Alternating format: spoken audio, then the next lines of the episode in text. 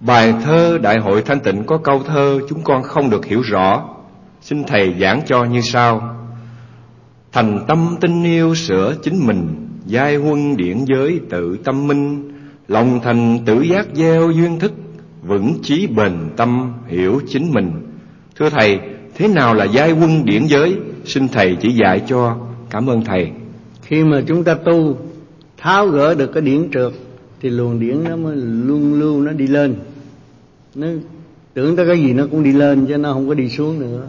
Giao giai quân là đi lên đi lên đi lên tới vô cùng.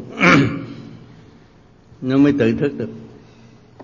Cho nên các bạn nhiều khi tu được nhẹ, nhắm mắt thấy điển rút, là nó đi giai quân, nó đang đi lên á, mà nó hòa hợp được cái chấn động của càng khôn vũ trụ ở bên trên và đại thanh tịnh thì tự nhiên óc nó sáng, tâm nó minh, cách lạ lùng. Hồi nào giờ nó không biết chuyện đó mà bây giờ nó hiểu hết.